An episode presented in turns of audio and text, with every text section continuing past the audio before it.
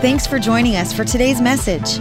We are always so encouraged to hear how God is working through this ministry to change lives. If you have a story to share about how God has worked in your life, then let us know by sending us an email to mystory at timberlakechurch.com. Also, if you would like to support this ministry financially, you can do so by giving online at timberlakechurch.com slash give. Enjoy the message.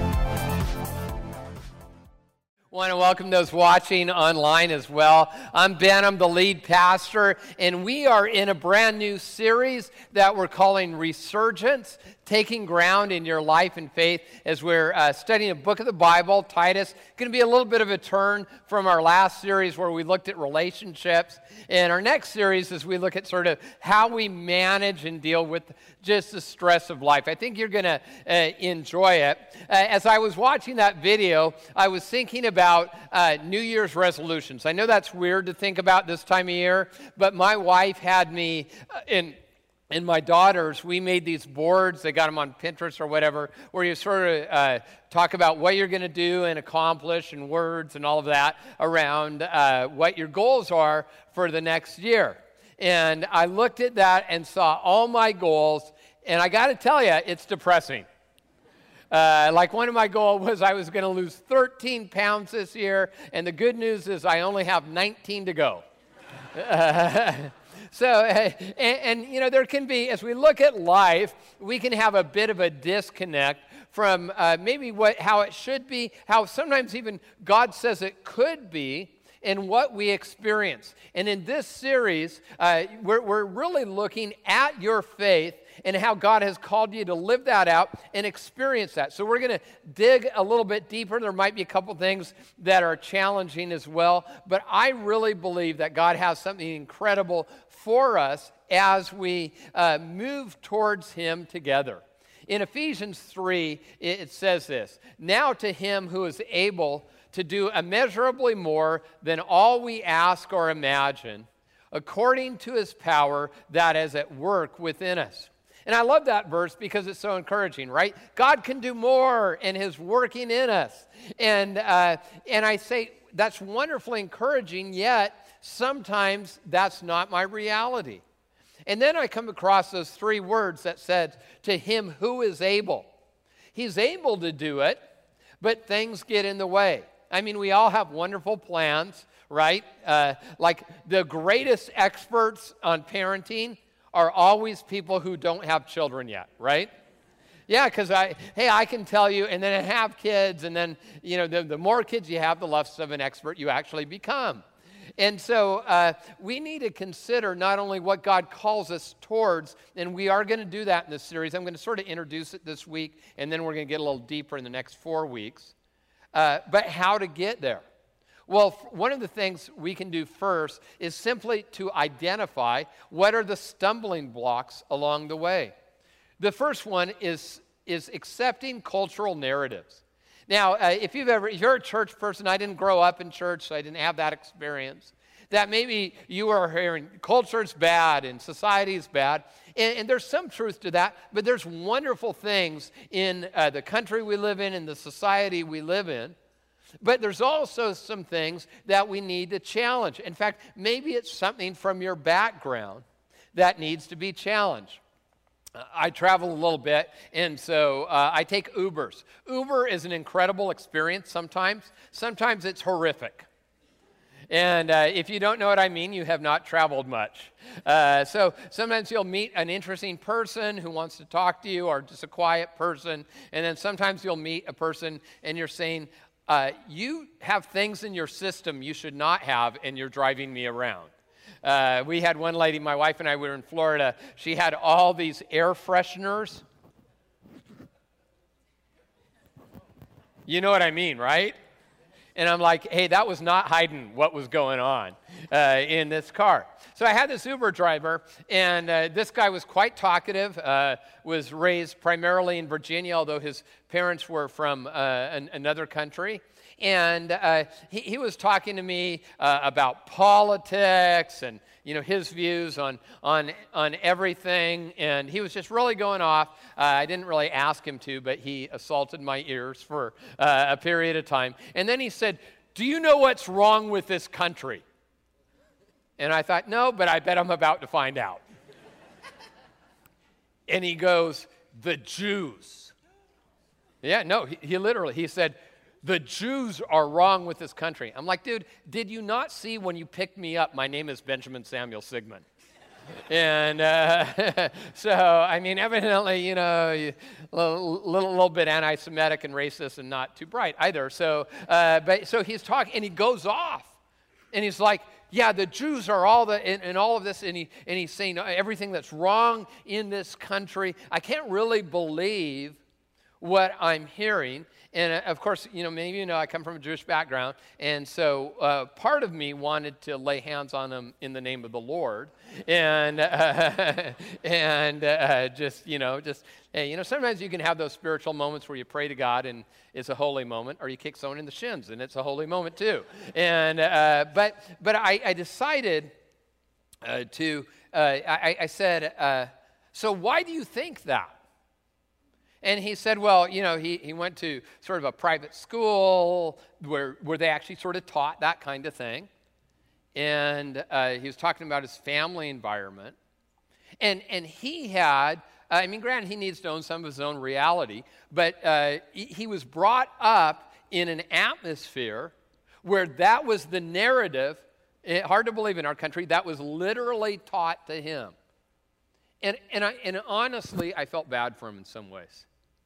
I felt bad for him because he was blaming everything that wasn't going right in his life on someone else. I mean, not, not only is it ridiculous by any, by any means, and, and he had bought into this. And, you know, he's never going to uh, experience life how he should. He's never going to experience those things that God has for him because he, he's buying into a cultural narrative uh, that doesn't work. And uh, so, by the way, I'm usually very generous when I ride Uber and tip well. And so I thought, ah, you think the Jews are cheap? I'm going to prove it to you. No tip for you.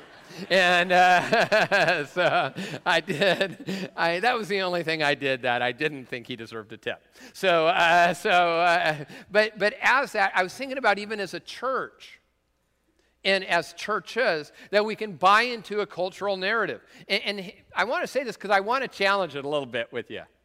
And for me as well. I remember when uh, I came here, I was talking to a buddy of mine who came here around the first time. And when we were a church, we had one single service, one campus. We didn't have all the campuses, all the online stuff that's going on uh, either.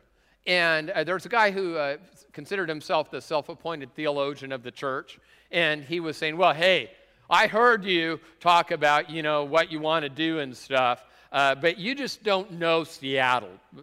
You know, I'm raised in this area, but he said, You don't know Seattle, that you really can't reach people. Seattle is not very spiritual.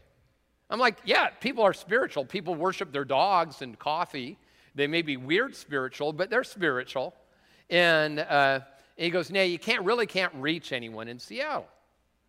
And, and I told him, and I said, you know, I just don't think that God ran plumb out of ideas when he got to the Pacific Northwest. and, uh, uh, but, but he had bought into a narrative. And uh, I mean, honestly, there, even on the bottom floor, there weren't this, the whole church didn't have this, this, this many people in it. He had bought into a narrative that God couldn't do something. And sometimes, because of our own experience, we buy into these false narratives. Hey, I understand it's a challenging time, really, uh, in culture and, and for Christianity, where uh, cultures become less friendly to the gospel. You know what? The gospel often thrives in those environments. And so the question is do I believe my God is big enough? See, oftentimes what we, what we have is a uh, short view of history. We have this view of history where we just see our moment right now. And by the way, this will get you in trouble in your marriage, with your family, in, your workplace, where you're just myopic. And God always told uh, the nation of Israel, my people, and he, uh, he told them in the Old Testament to remember. He's, he, because he knew our tendency to experience God in a powerful way and wander off in ways that are, that are away from Him. And then we wonder what happened. And so he says, Remember what I've done. Because God can still work miracles. And if you don't believe God can still work miracles, you did not watch the Seahawks game on Thursday night. And uh, yeah, now that is a, it was an ugly win, but it was a win. And uh, so I didn't get to watch the game because I was speaking to, this will tell you uh, what an important person I am not. I was invited to speak to this group, uh, and this is as niche as you can get, of second generation Slavic pastors who are planting English speaking churches in the United States of America. And I'm like, this is great. Are we going to meet in a booth in Denny's or what? Uh, I mean, because they're, and uh, so I went, a friend of mine who sort of leads this movement nationally, uh, there are hundreds of people in the room. And I'm like, wow, this is very, very interesting to see these people representing, I think, 38, 39 states. And, and he described to me a little bit about the history in his home country, the Ukraine. And what happened is, is there was this great revival in America, one of the most powerful movements that we still experience today. It was called the Azusa Street Revival, happened in Los Angeles, California. And God's power worked in a, in a major way, uh, spread across this nation. There were a couple people who were immigrants from the Ukraine. And they were there, and God worked in their life, and they became convicted that they should go back to their country and share about Jesus. Well, it was just a few years later that the Iron Curtain fell on Eastern Europe. And if you've ever traveled there, there you know that. Uh, not only were they anti religion, places like Albania, they actually executed pastors and priests. And so, really, not much happening spiritually. And so, when the Iron Curtain uh, lifted, we, we found a, an, an environment where a lot of people were, just didn't know God at all, except in the Ukraine. Ukraine was different than most other countries, and they found not a few, not thousands, but hundreds of thousands of people who were passionately following Jesus Christ in the Ukraine. And so now get this. And a lot of these were the descendants of two people who met God in the Azusa Street revival, hundreds of thousands of people in the Ukraine, now spreading all over Eastern Europe. And now there's hundreds of them saying, We want to make a difference for the gospel of Jesus Christ in this country. Would have you ever written that story? No, we wouldn't. But see, God can do more than we can ask or even imagine. Now, I, I understand that this can be uh, a difficult time uh, for churches. And some of it, you know, sometimes churches have a hard time adjusting to style, or maybe there's a leadership transition, or they're mono ethnic, which really doesn't work in our society anymore. Uh, but sometimes, honestly, they've gotten away from the gospel of Jesus Christ. And God cannot bless it, He doesn't even want to. And so we need to understand that as long as we're faithful to God's word, we don't worship the Bible, but it does tell us how to live. We follow God, that God says, I do a new thing, and will you step into that? See, oftentimes what we buy into is number three, zero sum thinking. The idea is that if it's going to be, it's up to me. And God wants to do so much more. I got I just looking at a couple emails I received. Uh, one, uh, I like uh, I like Timberlake. It is not a churchy church.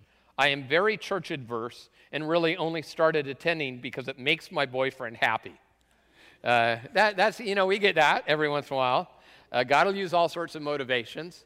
Uh, uh, you know, I'm, I'm a follower of Christ today because I was following a cute girl to church. And uh, uh, she didn't follow me back, though.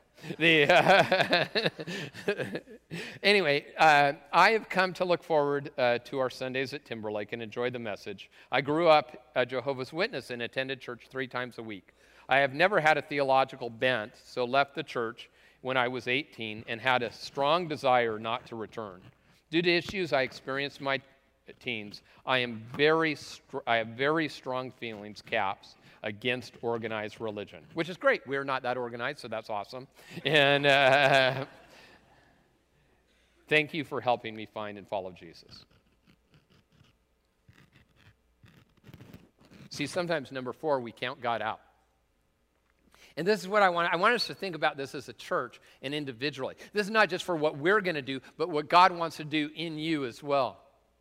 You know, uh, so uh, if you've ever, when I was getting my uh, doctorate, I, I was living in Arizona and I had to drive. This is, you know, you, I didn't take online classes. I had to drive for a couple weeks at a time to uh, Pasadena, California when I was uh, in school. And so I'd have to drive across the desert. Any of you ever drive across the Mojave Desert?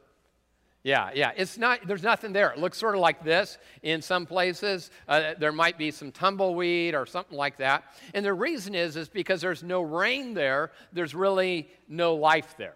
And so, because of the lack of rain. Well, an interesting thing happened uh, in 2004, and it shouldn't have been able to happen because of uh, what that place is, is that seven inches of rain fell in the Mojave Desert. And uh, what surprised everyone is what it looked like not too long after that. And what people had thought is that the desert was dead and what they found out, it was simply dormant. That it was just waiting for this event where life would be poured into it, water, and it flourished like no one ever thought it could flourish. And I think that's so true of our lives with Jesus Christ. If you haven't accepted Jesus, that happens. You can flourish. Jesus says, I've come that you might have life and have it to its fullest. That can happen, I truly believe, in our, in our region. One of our uh, values is that we would raise the spiritual temperature of this region, not only through our church and our campuses, the churches we plant, but help make it an atmosphere where people are more receptive to the gospel of Jesus Christ. Okay, now that is the longest introduction ever to the book of Titus. And some of you are saying, oh, you got like more after this? Yes, I do. but I'm going to speak fast so you listen fast. Will you do that? Uh, so, so the book of Titus is one of the three pastoral epistles. It's the shortest of the three, uh, First, Second Timothy, and, and then Titus. It was written to a non-Jewish believer who has been called to leadership, in itself countercultural. And so the Apostle Paul, uh, he, he, he speaks differently here.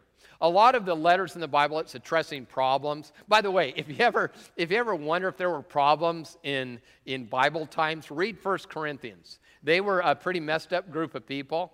This doesn't address a problem because there's a time to recover and to be forgiven and to be renewed. But there's also a time for resurgence. And that's exactly what the Apostle Paul is saying. Hey, I know there's persecution, I know things are going on, but God wants to take some ground. Will you be part of it? And we read this Paul, a servant of God and an apostle of Jesus Christ, to further the faith of God's elect and their knowledge of the truth that leads to godliness, in the hope of eternal life, which God, who does not lie, promised before the beginning of time, and which now, at his appointed season, he has brought to light through the preaching entrusted to me by the command of God our Savior, to Titus my true son in our common faith. Grace and peace from God the Father and Jesus Christ, our Savior. And in that, uh, those first few verses, we learn a, a few things. He's saying to Titus, he says, God's promises don't change. That God, even though society has changed, his promises don't change. God has a truth that can guide your life. In fact, Jesus says you'll know the truth and it'll set you free in uh, John 8 32 that you can have peace in an unsettled world whether it's society whether it's by you know the news channels drives me nuts at this point or uh, whatever it is or maybe it's just your own life.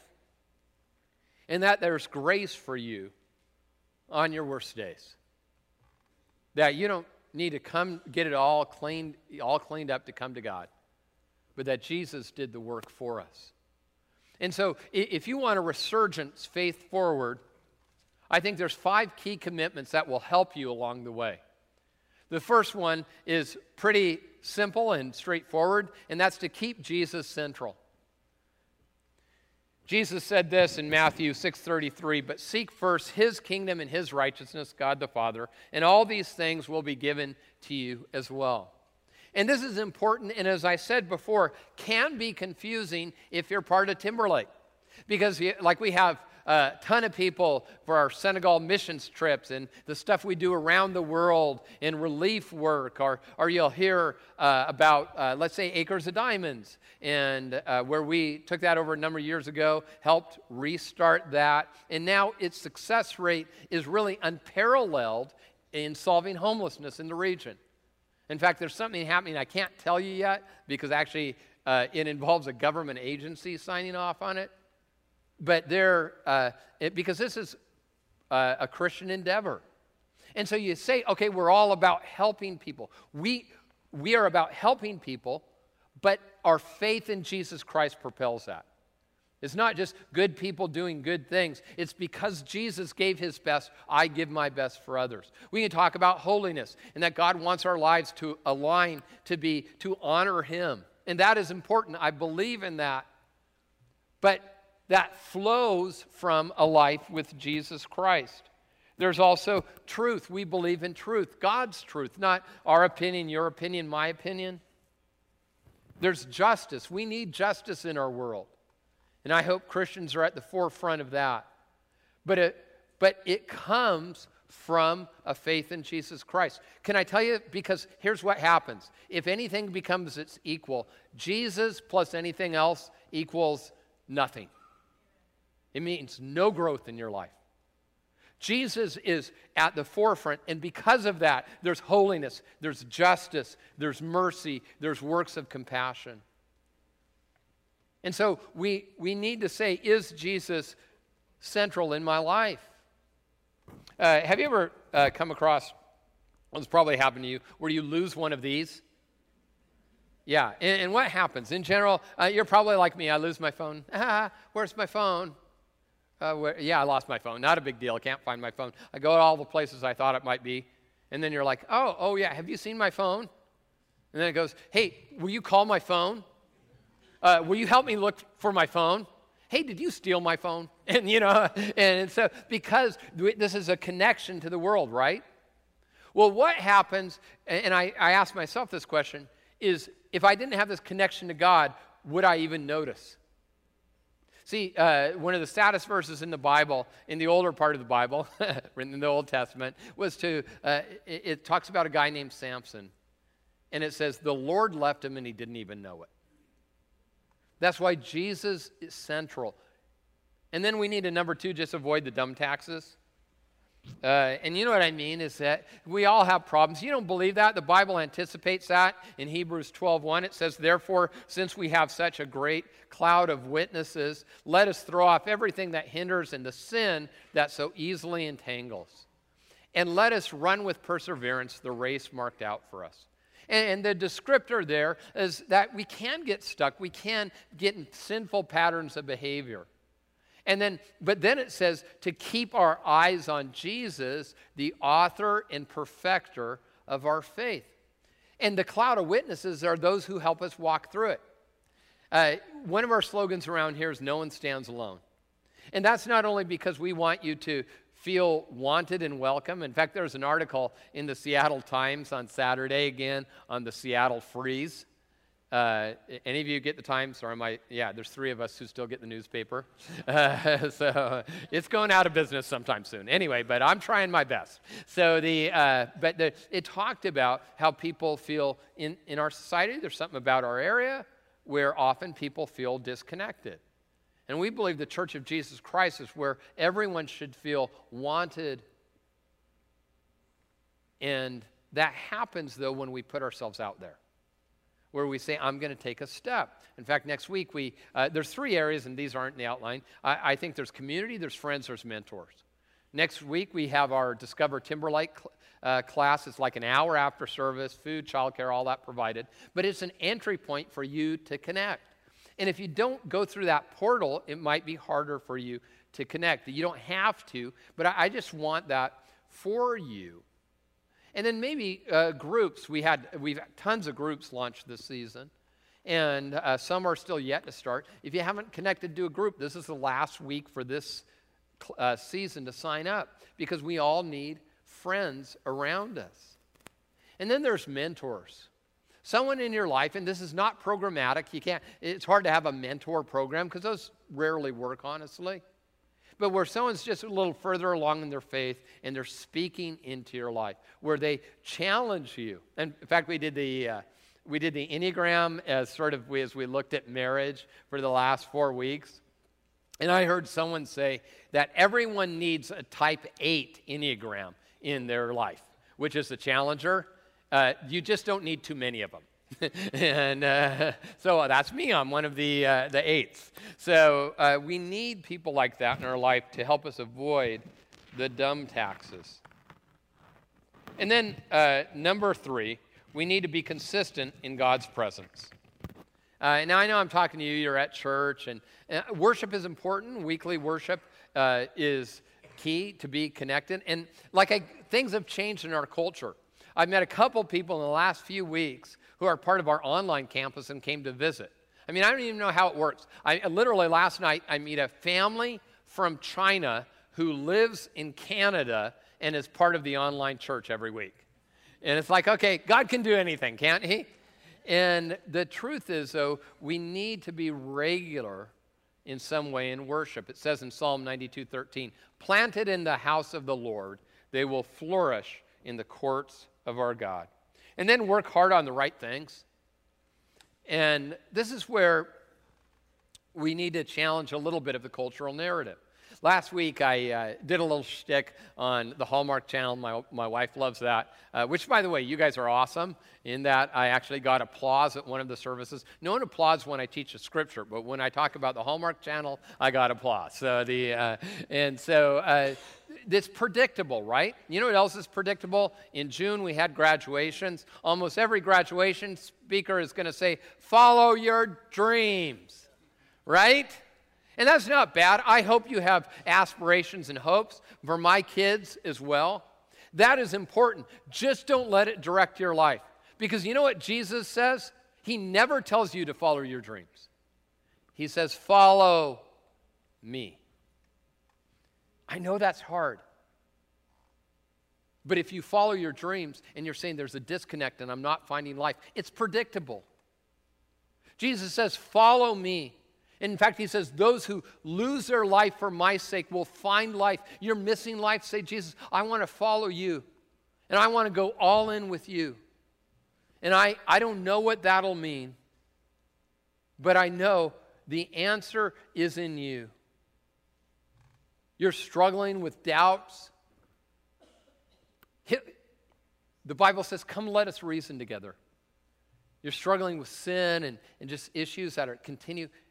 Jesus says, Come to me, all you who are weary and heavy laden, and I will give you rest. We need to work hard on the right things. It says this Therefore, my dear brothers and sisters, stand firm, let nothing move you. Uh, always give yourselves fully to the work of the Lord, because you know that your labor in the Lord is not in vain. And then, number five, lean into this moment this is where we, we have, and maybe even today, you're saying, Ben, you know, you said some things that are maybe interesting or challenging or encouraging. Lean into that moment because God, God wants to do through you more than you can ask or imagine. And He is able to do it. But you know where it begins with? It begins with a heart that is submitted to Him and His purposes. Where we say, Lord, I need you. God, I want to I, I want to honor you first and foremost. In fact, we've had baptisms across our campuses this weekend, and we have some in this service as well. In fact, uh, we have uh, a number of students being baptized in this service. People saying, "Yeah, Jesus, I'm going to follow you." We're told in 2 Peter 3:18, "But grow in the grace and knowledge of our Lord Jesus Christ." Thank you for listening to the Timberlake Church podcast. Stay connected with us by visiting timberlakechurch.com or follow us on Twitter or Facebook.